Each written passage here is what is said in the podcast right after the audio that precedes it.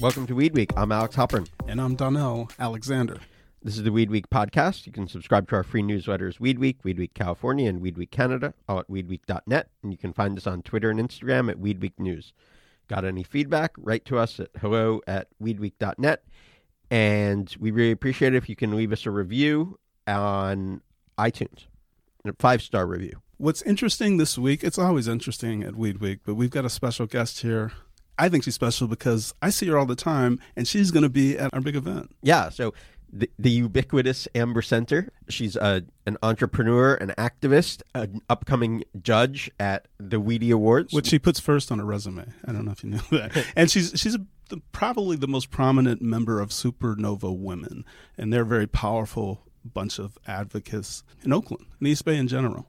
Yeah, I first wrote about them in 2016, I think. So what were they doing then? They were just just getting started. Did they have stuff to work with? Or I mean, I I didn't hear about them until 2018. So they were just started by I think four women. So they were just just getting started and, and beginning to sort of become activists and and educate women of color about joining the industry. You know, they've made quite a name for themselves. Well, I wonder if they could have seen in 2016 where California cannabis is right now, but America in general, because there's a jobs report from Leafly They've been watching the industry since about that long too. Yeah, what's interesting about the report, we hear a lot of doom and gloom with, you know, public struggles at big companies like MedMen and Eaze. A lot of people are, are starting to get a little more optimistic. Oh, they are. And you know, it's easy to say I told you so, but I when we in the fall, I think is when we really started hearing about the jobs being shed, and it was upsetting. But in the grand scheme of things, I I was startled to learn from this report that California is still the leader in the number of jobs in cannabis, despite constricting and making one in five jobs go away. Is that how many? Yeah, yeah, a lot. California, I think just about everybody involved in the industry here thinks that it's its natural birthright to lead the global cannabis industry and the last year of of difficulties don't really change that equation. No, they don't. And I think what I found powerful about it is that elsewhere this is an anomaly. It's just growth, growth, growth. It's the fastest growing industry in America, legal weed. And if you count illegal weed, it's huge. But um, we, we talked about 39,804 jobs in, in, in California but you know that's that's like 5000 more jobs than they have in Colorado which is a lot less bumpy ride than here you know those maturing states like Washington and Colorado are just turning into job machines the job thing to worry about is that I think as soon as they allow interstate trade you're you're going to have a, nowhere near as as much of a need for for um, production facilities, and because you'll be able to produce hmm. the the weed that you ship everywhere in, in one place. So if you're just building something in facilities now, should you be taking that into account? It's an interesting question. Yeah, I hadn't thought about the interstate impact. I think about the, the positives. And you know, uh, just to, I don't want to change horses midstream. Is that the expression they use? But I do think that these constrictions, you know, the 20% reduction in jobs that happened in 2019, these are just adolescent, toddler, choose your analogy immature market things that we're going through. One that has especially difficult challenges because of its illegal status at the federal level. Not everybody gets to see the promised land. That's for sure. they get to see it. They don't get to step on it. Right. Yeah. okay. Do we want to go straight to Amber? It's a fun conversation. Cannabis makes learning fun. That's the message political economic lessons all all wrapped up in in a California roll, which yeah. is which is Amber's pre-roll brand, but it happens to be one of my favorite cannabis brands. Yeah, we talk about the Weedies a bunch. We needed a best brand name category. Okay, maybe we needed that next year. Next year, Amber, come on in.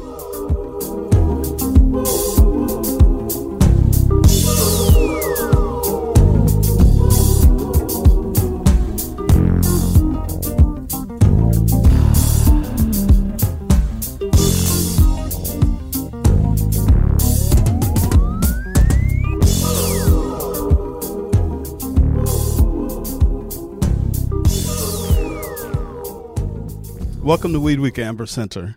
Yes, thanks for having me. God, I feel like I see so much of you. I have so many questions because it's that legal weed thing where you kind of see someone for a hot minute, you get an idea of them, you sit in the audience at a panel, but we get to unfurl your whole world right here on Weed Week. All right, I'm ready. Well, you're ready for the Weedies. We know this much. I'm so excited about that. I'm I'm really looking forward to it. I think it's going to be a great time. And the judging is over, right? You you've made your choices. Yes, made my choices, and I'm ready to announce the winner in the person of color run category. Person of color cannabis business run category. Okay, now sometimes I play ignorant on the podcast just to open things up for questions, but I have to say I am embarrassingly ignorant about what's going on at the Weedies, and I know there's a category for people of color, but is that what it, what is this? There's a category for for businesses best business run by a person of color, as well as categories, you know, best edible, best best flower, best with, with a focus on California brands. Um, also, mo- best company for we were recognizing a company for its environmental practices. So a bunch of different categories, some of which promote, uh, I would say, the Weed Week agenda that we believe ownership in the industry should be equitable and that the industry should be sustainability minded. I mean, I completely uh, appreciate uh, what you all are doing. Um, really looking forward to showcasing some of these brands, especially recognizing uh, folks that are trying to do things better, like social, uh, socially responsible and yeah, so we're going to be giving out the first annual Weedy Awards on February 28th at the London Hotel in West Hollywood. Um, it's going to be a great event. Um, we're going to bring some of our editorial credibility to the inherently suspect business of appraising marijuana brands. Okay, wait, wait, wait. Now, Amber, do you agree with this? This is something we've gone back and forth about, Alex and I. He thinks there these contests are inherently dodgy because you can't tell the products apart. Is that what it is? Do you buy that these judgings, these contests about cannabis are inherently dodgy because you can't tell the difference after the first couple hits? That's what I'm asking you listen, you know, I, I can tell if I smoke a whole joint, if it brings me up or brings me down, and the next joint, if it'll bring me, you know, how how it sways me and sways. Is that what it is? You know, you smoke. Let's say you smoke some really really good LAOG, right? Southern California is known for their classic OGs, gassy, potent, right? Been there. I smoke that, and then I turn around, let's say, and I smoke my weed, the Congo Club, Red Congo Sativa. Like that's going to swing me in a whole different direction, and I'm going to feel it, and I'm going to be able to tell, you know, if, if it's working or or if it's a dud. Okay. Well, the the event is February what 29th, 28th? 28th. February 28th, and I'm going to check you on this. I'm going to see where you are. If you're interested in sponsoring the Weedies, you should write to John Bollinger at john at weedweek.net. Yeah, uh, that's a good transition. You talking about your involvement here. You have a brand that's different from Southern California OG. This is again me playing dumb. I know a little about your brand, but tell us about it. So the name of my brand is the Congo Club, and actually I have a few brands. One of them is the Congo Club. That's probably the most p- popular one. It is a, a, red Congo and red Congolese varieties. So um, red Congolese is an African landrace strain, uh, very popular here in Northern California. Hopefully, it'll catch on in SoCal too. But um, very clear-headed, um, creative sativa. It's kind of unique uh, in sativas in that it has a very high myrcene uh, terpene content, and uh, that is kind of like a sedative type of effect that's typically found in cannabis, usually in indicas.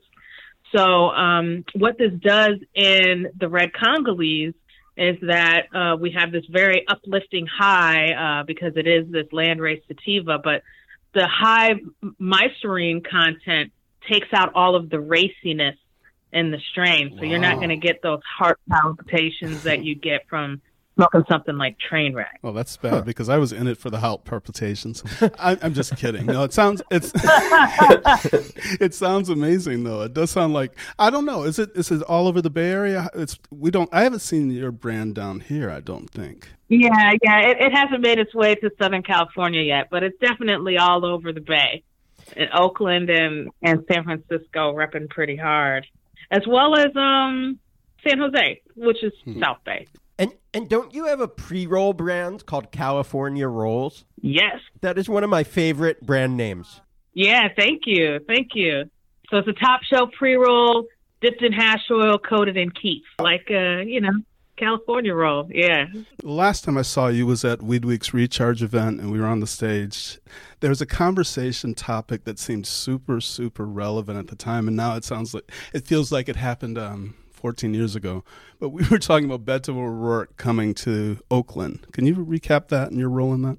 Beto coming to Oakland, yes. So yeah, he came to Oakland, um, really uh, wanting to know from the community and stakeholders in the community um, about the social equity program and kind of what our ideal social social equity program would look like and what was most important to the communities in developing a, some sort of cannabis equity, like social equity. So it was really good um, meeting with him, and I appreciated that he did a lot of listening. There was a little bit of talking on his part, but majority of what he did was uh, listen intently and took a lot of notes. I guess my where I'm going with that is there's always a lot of political activity about cannabis, and in this present stage, Beto O'Rourke is a footnote of the campaign at this point. Do you feel like there was anything important that came out of it that meeting? Um, I mean, if anything, it was awareness. You know, he was the first uh, presidential candidate to uh, really recognize that um, there needed to be social equity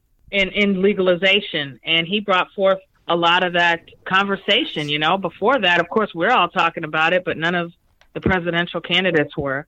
So um, I think he did a really good job in bringing awareness and um, make and bringing forth that conversation uh, to a national level and including it in the presidential race. Now, remaining candidates are all over the place, from Bloomberg, who sort of thinks it's pretty stupid legalization, to Sanders, who says he'll do legalized nationally on day one. Which is an amazing thing yes. to say. I don't know how realistic it is. It, I don't times. think it's realistic. yeah, he says executive order first day. It's like, all right, let's do it. hey, so I want to play you something. You know, obviously, I went to the Eaze event, and I think that's the last place I saw you. Now that I think about it, but I listened in on one of the webinars, and here you go. Oh, by the way, we're having um, a tax info session uh, this Friday at Homie on Fruitvale uh, in Oakland. So um, we'll be telling everybody what this new tax structure means you and your business, and also how you can uh, get tax rebates uh, if you participate in certain activities um, in Oakland. Uh, and then I do a bingo night, a weedy bingo night on every couple of months. So if you want to come and smoke some weed and play some bingo and try to win some prizes, some weedy prizes, starts at five. It goes till nine. There's going to be food and lots of free weed smoking. Oh yeah. Yeah, and so how did you, in your most uh, frank terms, what did you think of that program? You know, I, I played the part with you sharing casual stuff because I felt like a lot of the benefit was fraternal, you know, like uh, being part of almost like a growing up experience.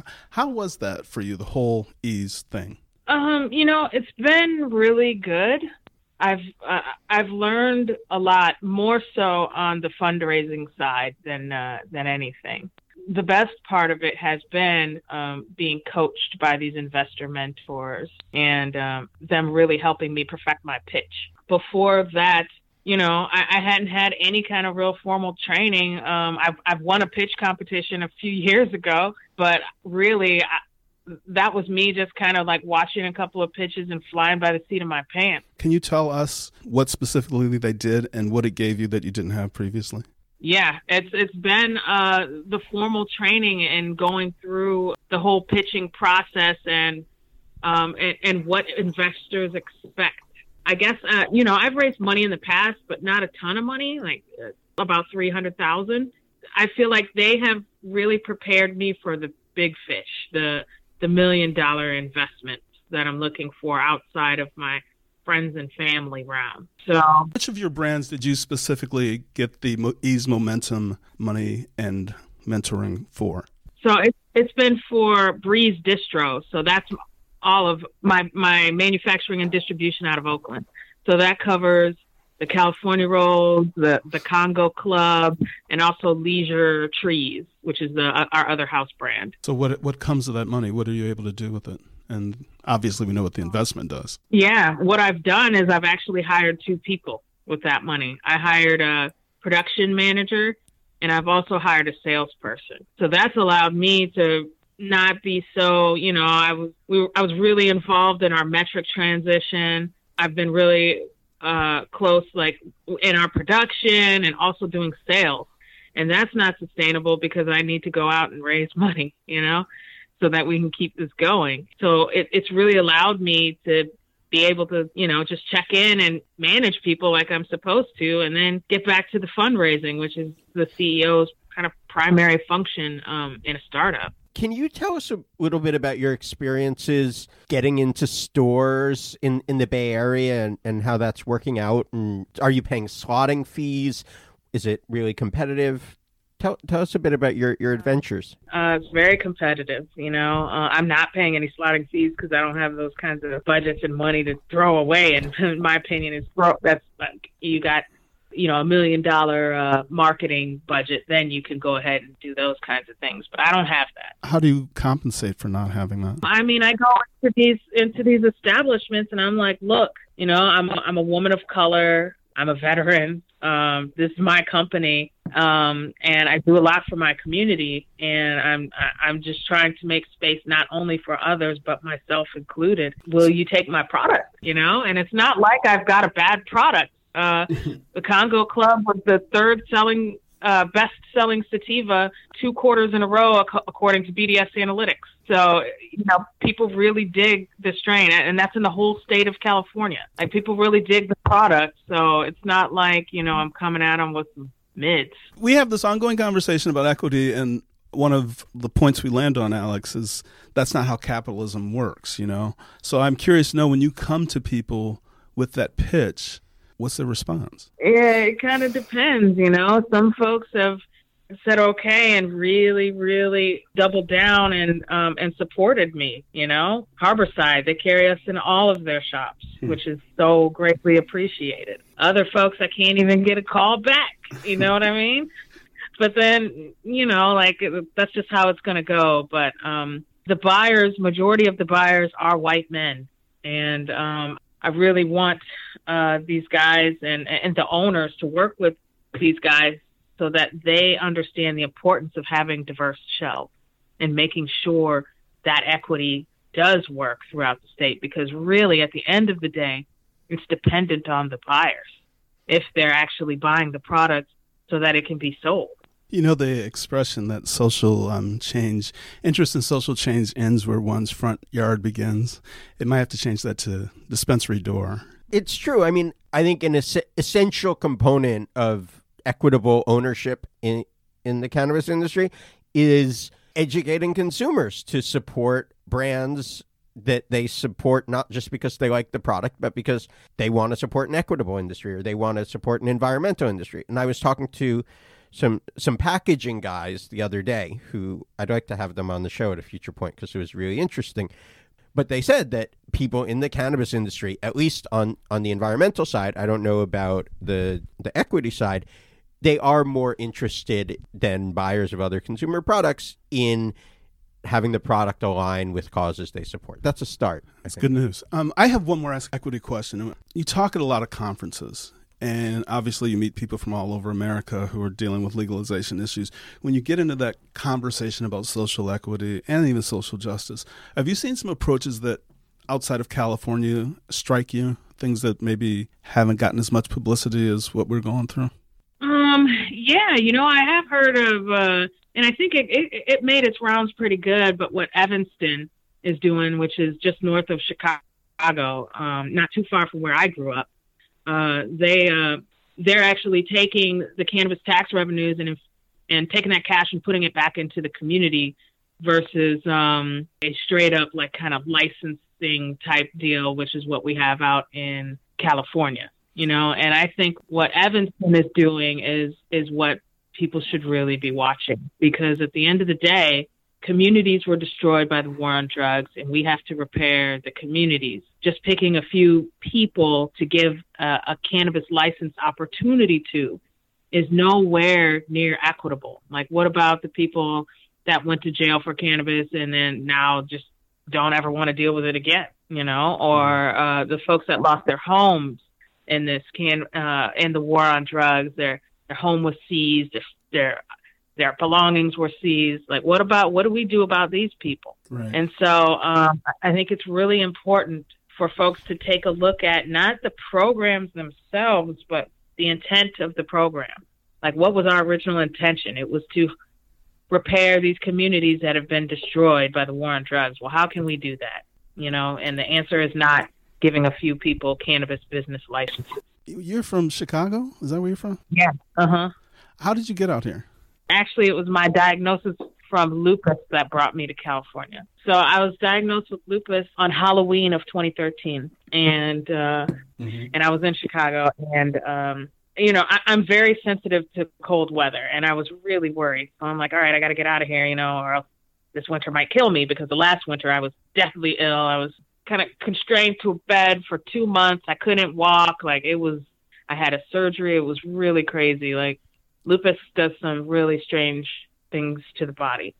And so um, I was worried about this next winter approaching. And so I did a Facebook post like, hey, asking my Atlanta friends um, if there were any creative director jobs available because that's what my background is. And uh, I had a friend here in Oakland who had an edibles company, and he hit me up and said, hey, have you ever thought about coming out to California? And I said, well, of course I thought about it, but, you know, I don't have any kind of job opportunities out here.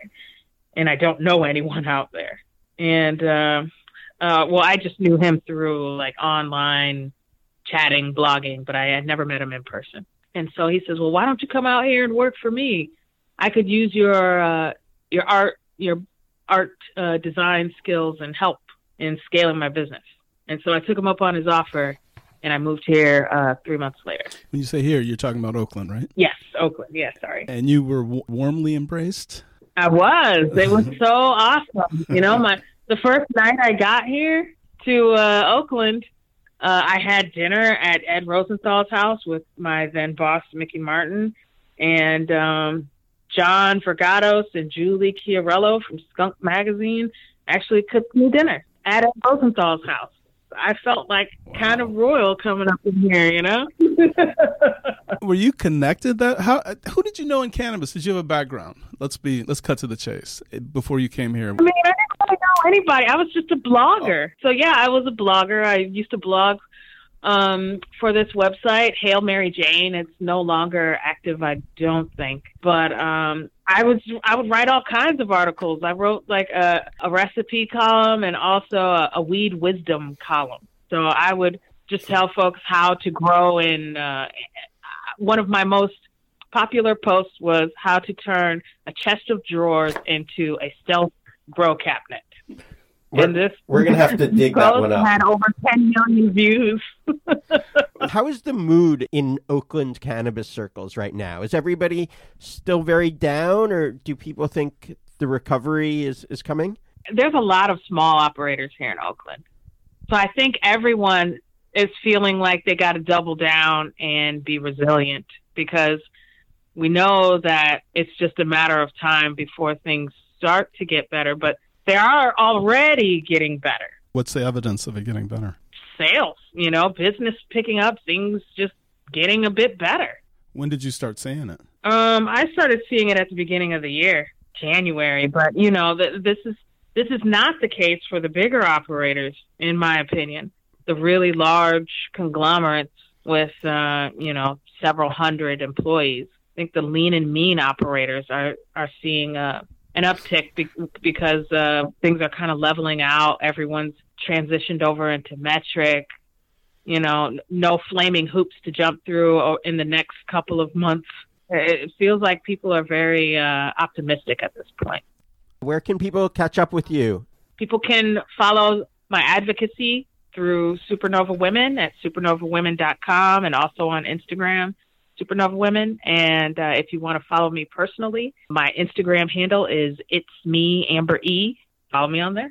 Oh, Amber, I got to tell you, it's so good to hear you. I, I'm happy. I thought about this while Alex was talking. I hugged your mother. I don't know who else in the industry, the legal industry's mother, I have hugged. Um, and so that we have that. And you were so sick at Weed Camp up in Mendocino. I, you sound like a different person. I'm so happy for you and your health. Yeah, thank you so much. I feel a thousand times better. I was I was in bad shape at uh, Meadowlands, but I'm feeling way better now. So thank you. And we will see you at the Weedies. Awesome. So excited to see you both. We'll smoke something later. Bye.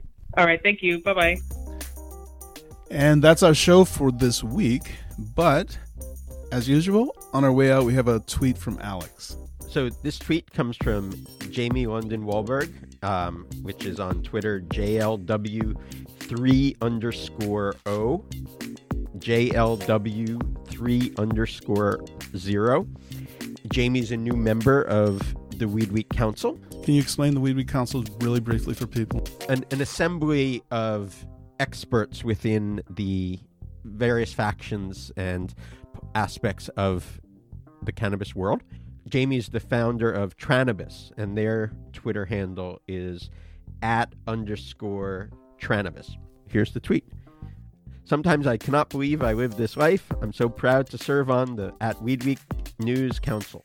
Thanks so much, Jamie. Yeah, people people care about this. You know, I, you learn a lot about the listenership from their engagement, and the Weed Week Council has they're influencers too, right? Yeah. There, there's a lot of spirit and energy, and hopefully we catch them at the Weedies. Indeed. So, as always, you can find us on Twitter and Instagram at Weed Week News and email us at hello at weedweek.net. For lots more weed news, you can sign up for our newsletters, Weed Week, Weed Week Canada, and Weed Week California, all at weedweek.net. And of course, if you've gotten this deep into the episode, you're going to want to subscribe and give us a five star rating on iTunes so more people can find out about the show. We're also on Stitcher and SoundCloud. And I'm Donnell Alexander. I'm Alex Halpern. Our show is produced by Donnie Alexander and engineered by Larry Buell. Alicia Byer wrote our theme music. We'll see you again here next week. Next week, later.